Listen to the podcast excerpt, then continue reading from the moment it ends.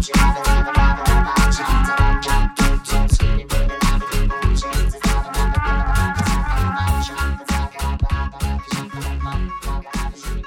Mike, thanks a lot for joining me on the podcast today. Uh, it's great to have you on. Uh, you've been a contributor in the magazine for some time now, and it's really great to have you on as uh, on the podcast to kind of share some of your experiences that you've seen out in the uh, in the industry. And one of the uh, topics I know that we were we want to talk about today, and something that is is vitally crucial in our industry right now, is is recruiting talent. And uh, I know you've been very active out there with that. Yeah, thanks. Thanks for having me. Um, it's summer, it's warm out, but it, it'll be winter before too long. Um, yeah, t- recruiting talent, you know, recruiting talent was, was really, really hard for our industry and really the entire service industry before this whole coronavirus nightmare. Um, but at our company, we were actually making some pretty good progress on on finding people and filling seats and, and growing and all that kind of stuff. And then, uh, you know, here in Michigan, we were shut down for, you know, over a month right at our spring peak season. So a lot of those new hires, you know, we ended up losing either to, um, you know, they didn't want to wait a, a month to start working. We couldn't give them a firm date on when they were going to start working. Um, also, the you know the government made it lucrative for some of these folks just to stay at home for the time being. So the recruiting has been a challenge. I think everyone would agree. And um, what's going on in the world right now has only made it harder for us. Mm-hmm. Well, let's let's take a step back for a moment. From your experience, where should you, your average snow contractor be right now with regard to recruiting the talent they're going to need for the upcoming snow season? Uh, they should be should be hot and heavy. I mean, if um, if anybody's not recruiting actively right now, or even always recruiting, I guess would be the correct answer. I think it would be a huge mistake. Um, it's it's just more challenging. It's harder. There's there's a lot of us fighting for the same really good people. So um, you know, my opinion is to always be recruiting. Mm-hmm. You know, you brought up a really great point there that um, it's a highly competitive market. Um, especially for talented individuals, um, and that um, if you are in a uh, aggressive, maybe uh, metro market, you are finding that you're competing for a lot of the same talent. What do you see are some critical things a contractor needs to do in order to um, um, get get noticed by the talent that's out there? Because unfortunately, right now, it really is a workers market and not necessarily an employer's market. Yeah, absolutely. Um, well, I think I think there's a couple things. I think first, you have to have a company where people want to work.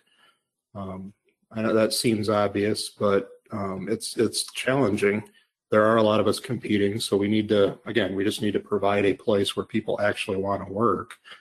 Um, Whether that's, you know, that, that's different for everybody, but um, to me, that means that means benefits, that means stability, good compensation, um, advancement opportunities, growth potential, training, and all that kind of stuff. Um, and with respect to training, you know, we've kind of changed course over the last year or two because of how challenging the labor market is.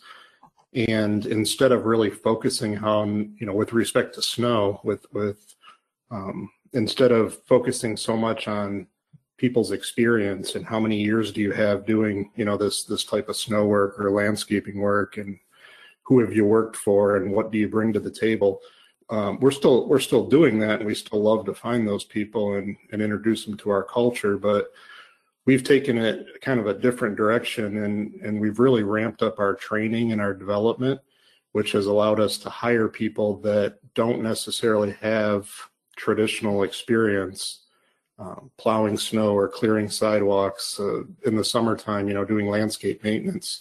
And with a good comprehensive training program, uh, we're able to hire good people and then teach them the skill. And it's it's not perfect. It's not something we've we've completely mastered by any means, but it has helped with the challenging labor market, being able to look past, I guess, the, the experience on a resume, really look at the person and see, are they Are they coachable? Are they trainable? Are they a good person? Are they going to be reliable? And then if if we make the guess that they are, you know, we put them in, we bring them in, and we spend extra time and money, and we invest, and we we just train them. And we've we've come to terms with the fact that we can't find all the experienced people that we need to grow our company. So we're just we're going about it differently, and we're finding good people, and then we're just we're teaching them the experience that they need. Mm-hmm. Well, um, that's a really another, oh, go ahead.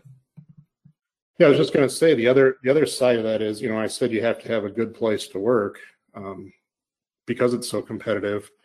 You also have to, well, you don't have to, but my my idea is to train people.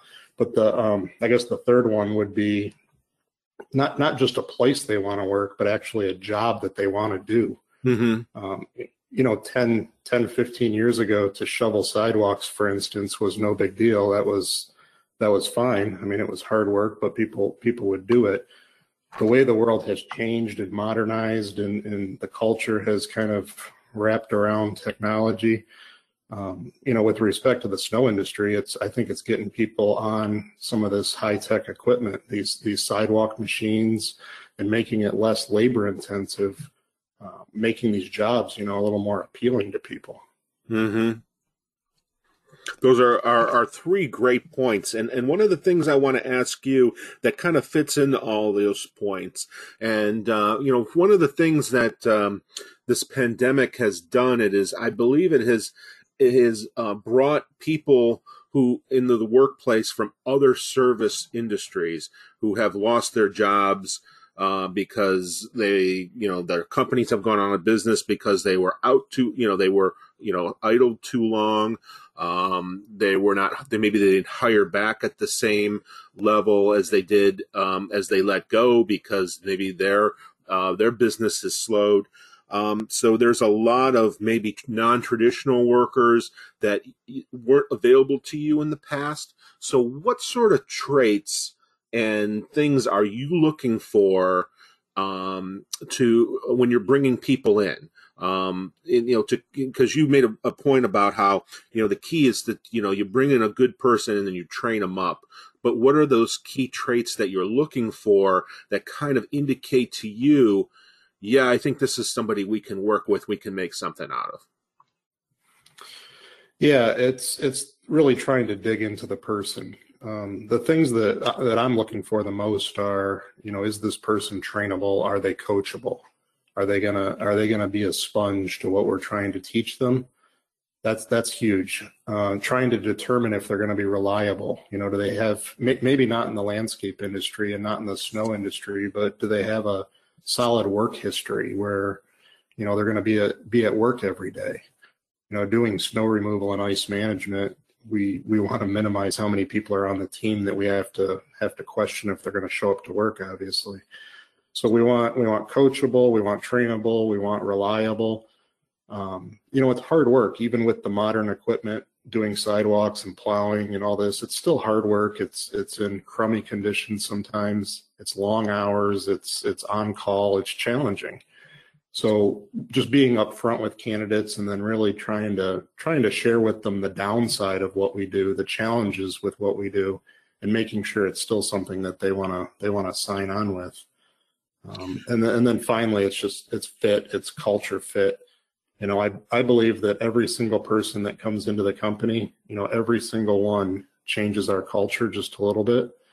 Um, and similarly, everybody who leaves, you know, whether we get rid of them or they get rid of us, that changes our culture too. So um, really trying to make our best guess from talking to them if if they're going to be a good fit. Are they going to get along with everybody? Are they going to make it, you know, a better culture or a worse culture? And just trying to be, you know, very cautious about who we welcome into the team, you know, while at the same time acknowledging that, that it's hard to find people.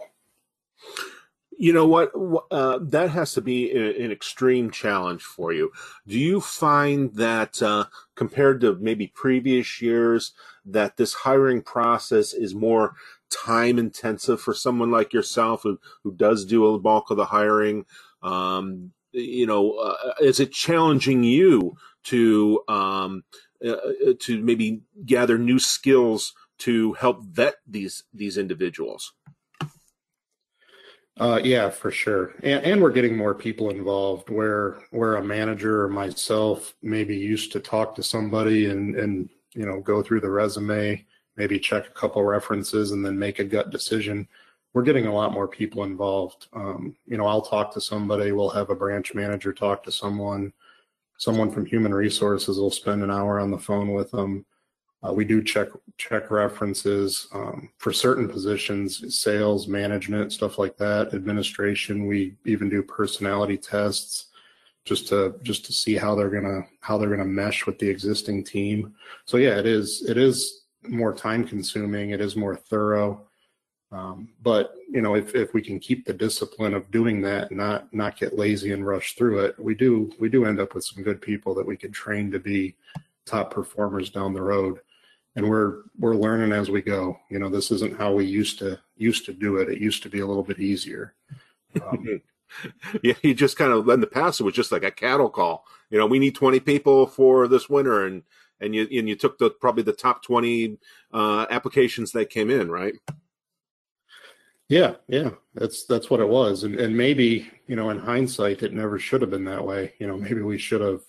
We should have done a better job as as an industry hiring and training, or at least as our company hiring and training, because um, you know, even if people become more plentiful, and I, and I don't know in the service industries if that's ever going to happen, but you know, I think the way we're doing it is the right way to do it. I think it's it's you know, I want the good people. I want people that I want that I can be around all day. I want people that make us a better team, and if If we got to spend a few weeks and, and some money training them and developing them, and, and production's a little bit slower at first because of it, I think I think it's better than the other way around, than having having really experienced people. But you know, what experience? Is it good experience? Is it bad experience? You know, who did they learn under? Who did they train under?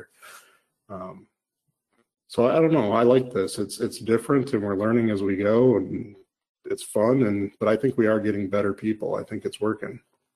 I think what is really interesting is that you, you you mentioned that you've gotten more people inside the company involved in the hiring process.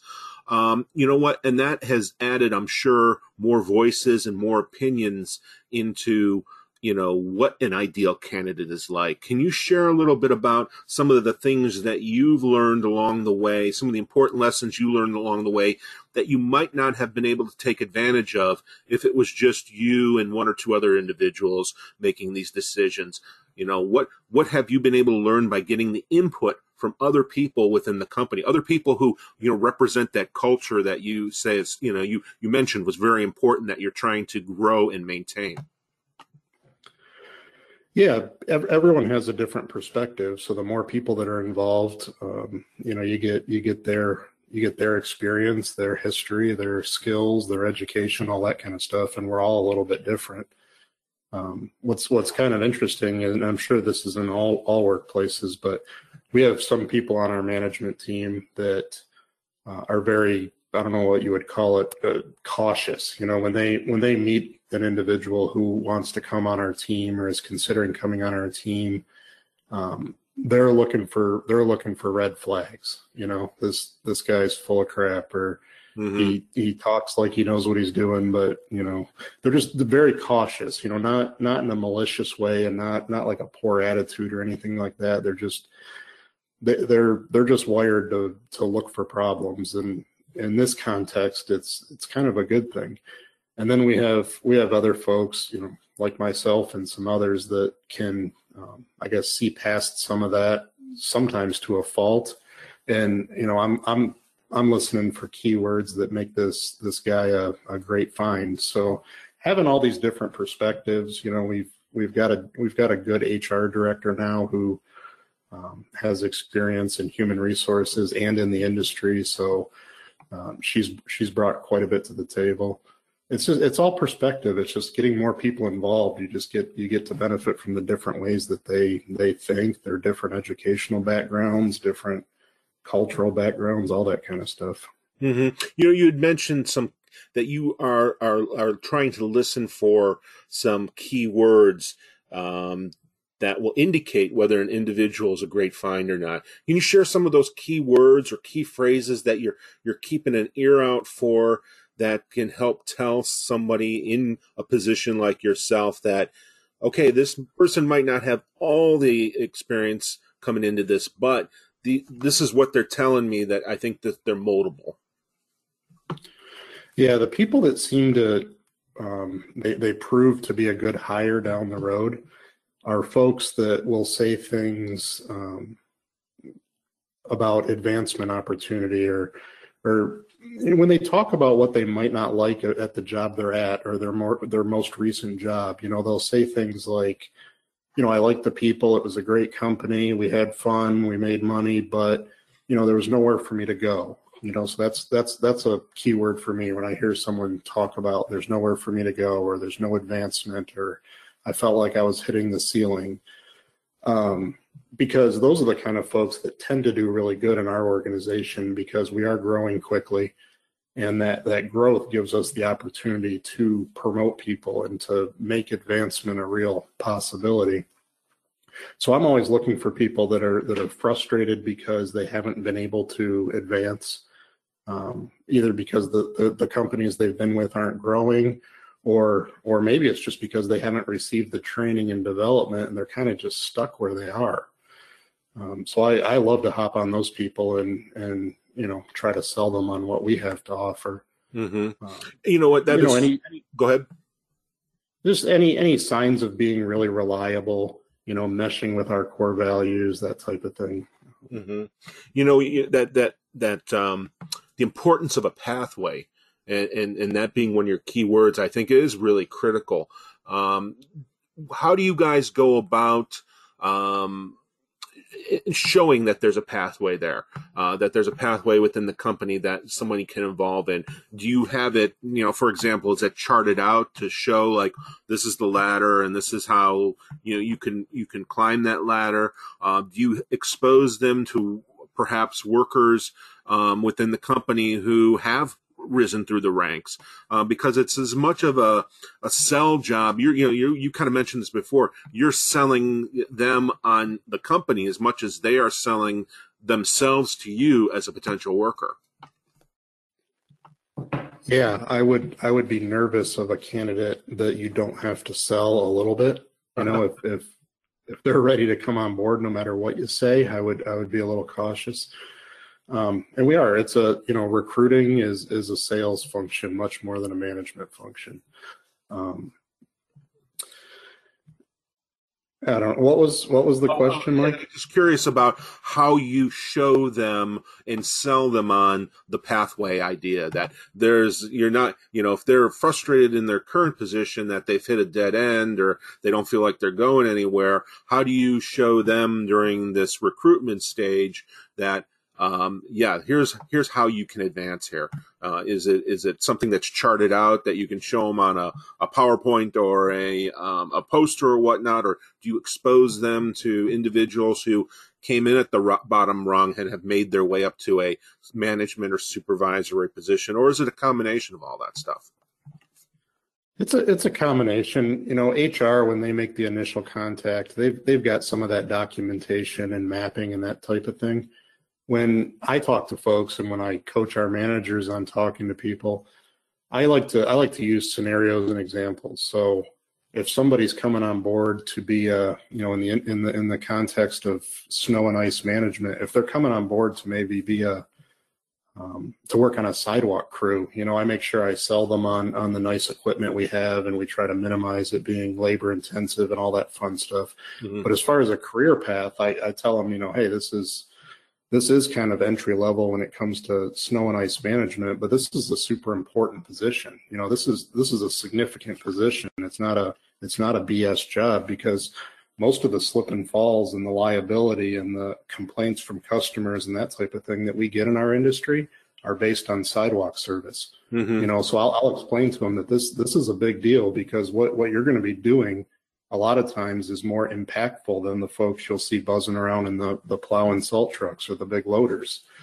And then, you know, you just, you paint a career path and you just say, you know, what I've seen a lot of people do in, in positions like this is they'll, they'll do a season on a crew, And then the next season, they're a crew leader and they've got a crew of their own, you know, and then they're, they're, the, the sky's kind of the limit, and it's what do you want to do? Um, you know, maybe it's in the wintertime, it's a, it's a plow truck or a salt truck, or I've seen people start from uh, a sidewalk crew and they end up being an area manager, an operations manager, something like that.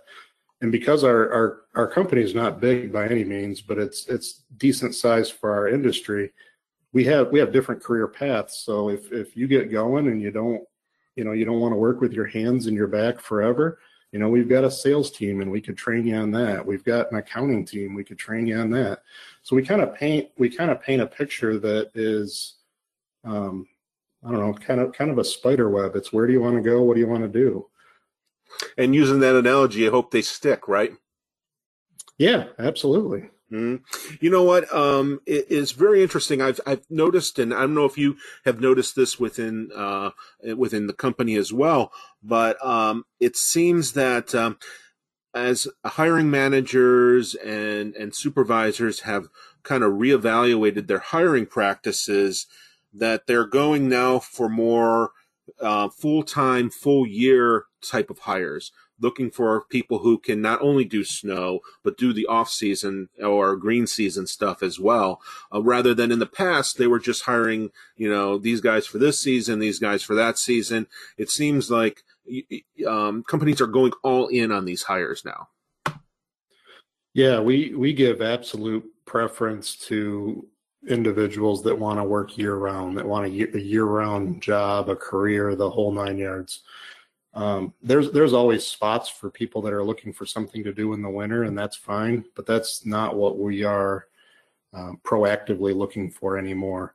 You know, there were years in the past where we'd have we'd have advertisements out there because we needed, you know, twenty loader operators when snow was only sixty days away, and it's it's scary and it's hard to sleep and all that kind of stuff, and sometimes you can't even find them all, and you end up with with big expensive equipment sitting sometimes.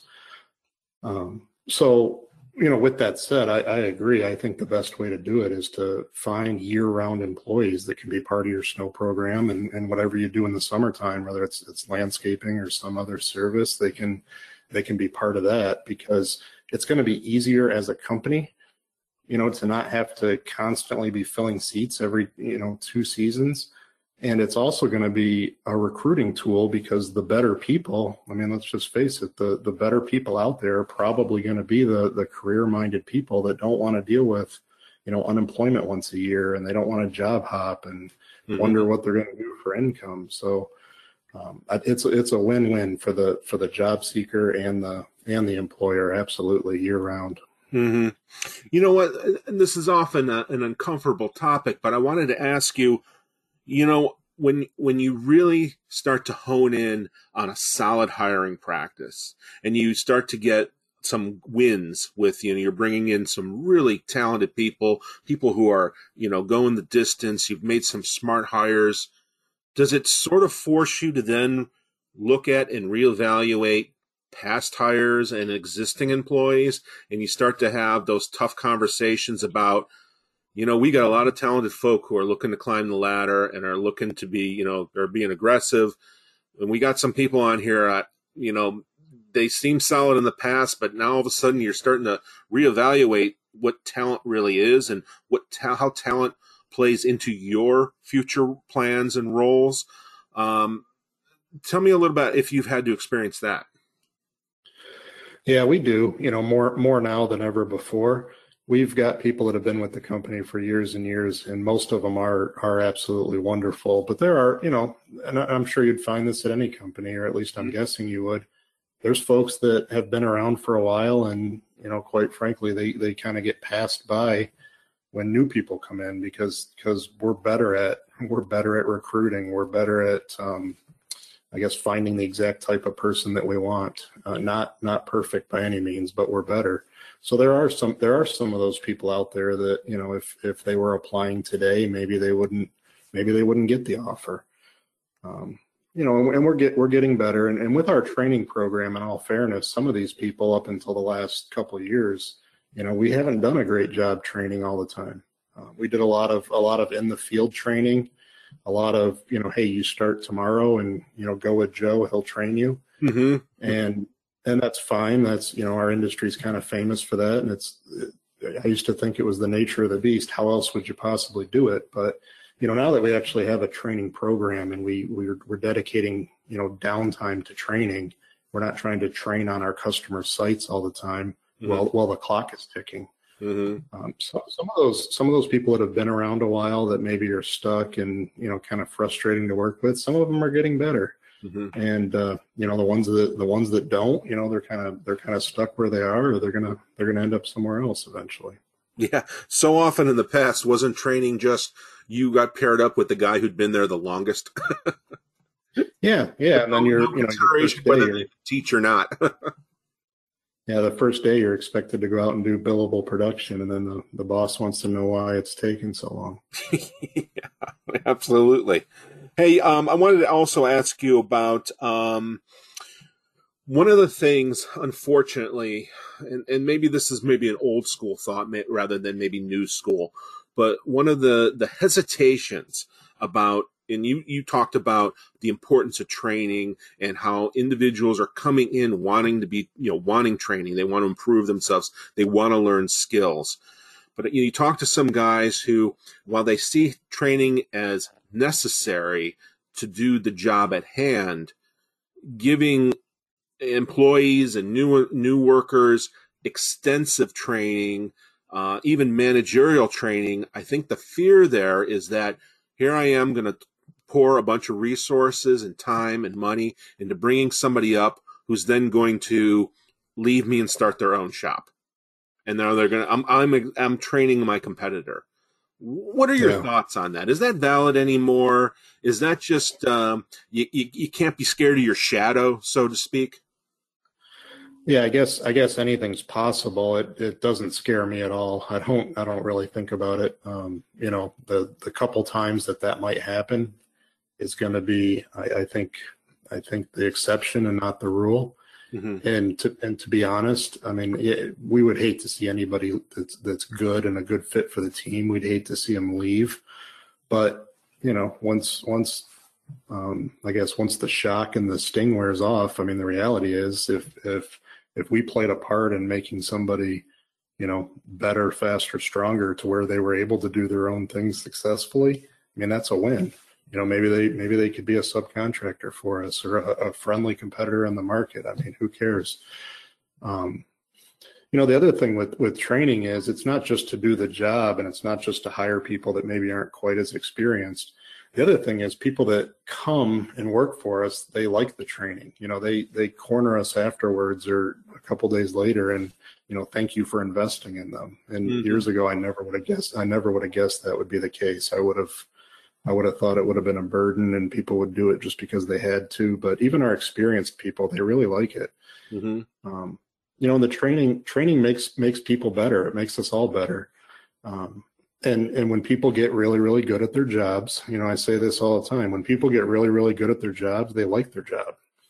And and when they like their job, you know, your chances of losing those folks are are not nearly as high. Mm-hmm. Mm-hmm. Well, you know, let me ask you a little bit about. You know, you guys compete in some very competitive markets. Do you still see the level of inter-industry poaching among companies that maybe had, you know, was prevalent more in the past? Is that is that still a um, a cause of stress when you're you're dealing in a competitive market or when limited resources, or or is there you seen that maybe go by the wayside? Uh, we see we see a little bit of it, and there's probably more of it going on than than we realize. But um, you know, I just I I I'm not going to get upset about it. I'm not going to worry about it. Um, mm-hmm.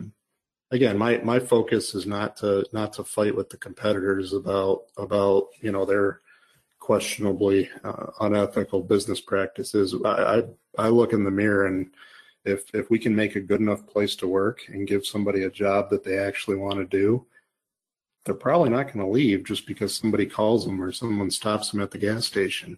And if, if they do, you know, there's, there's a problem there. We either didn't do our job, or maybe that, that guy wasn't a good fit for us. Mm-hmm. Do you, are, are you, and, and in that, in that same vein, are you guys seeing that, um, culture and, and investment with regard to training and, and, and becoming, you know, a member of the team, um, that, that is weighing heavier with employees than maybe getting an extra fifty cents or a dollar an hour? Yeah, with, without question. Without question, people want to be part of something. They want to, you know, once they feel like they're part of the team, and, that, and that's what all this training is about, and the culture and hiring the right people, you get this team that we all like to be part of. We don't want to leave the team. I mean, uh, uh, not not saying it never happens, but people don't people don't leave for, you know, for money very often. It's mm-hmm. it's if they're somewhere where they feel like they belong, and they they feel substantial and they feel significant, and they feel like what they do matters. And that's not like a like a feel good fuzzy thing. It's just that's just how we are as people. If if we go to work every day and we're making a difference, and, and we see the company getting better because of us, and we mesh well most days with with our coworkers, I mean, changing jobs sucks. I mean, why would why would someone want to go and be the new guy somewhere for for a buck an hour when they're when they're part of something that's that's really moving forward? Yeah, very well said. Hey, I want to wrap up our conversation on, on a little a little forward um, thinking thoughts here. You know, the um, the COVID pandemic, it has kind of persisted longer than initial thoughts. Um, there are some you know, experts that are, are predicting, or at least warning, that we could see a resurgence or a second wave sometime in the late fall or winter. Um, and I was wondering if these predictions have caused you to develop a strategy for um, for different scenarios with regard to having enough people to execute uh, snow and ice management services, because you know, we've seen from this past second half of this past winter, you know, snow and ice is deemed as an essential um, service. So that's something that is going to, you know, if we were had to shut down again or partial shutdown, you, you guys would still need work and still would need to field a team out there. So how have you approached this? Have you, have you done, or are you engaged in pandemic hiring, you know, where you maybe have uh, a second team in the wings, and, and how are you going about that? How are you strategizing for Um, what may or may not be inevitable? Yeah, not not so much a second team or a backup team or anything like that. Although although that would be nice if if we could pull that off. What what we're doing more, I guess, is just not trying. You know, we're we're not over overselling, you know, certain areas. So mm-hmm. we're we're making sure that we don't build our routes and our our snow program to where we need perfect conditions to be able to get through it. Um, so we're probably we're probably scheduling and, and routing a little bit lighter than we have in the past, just to to help with that.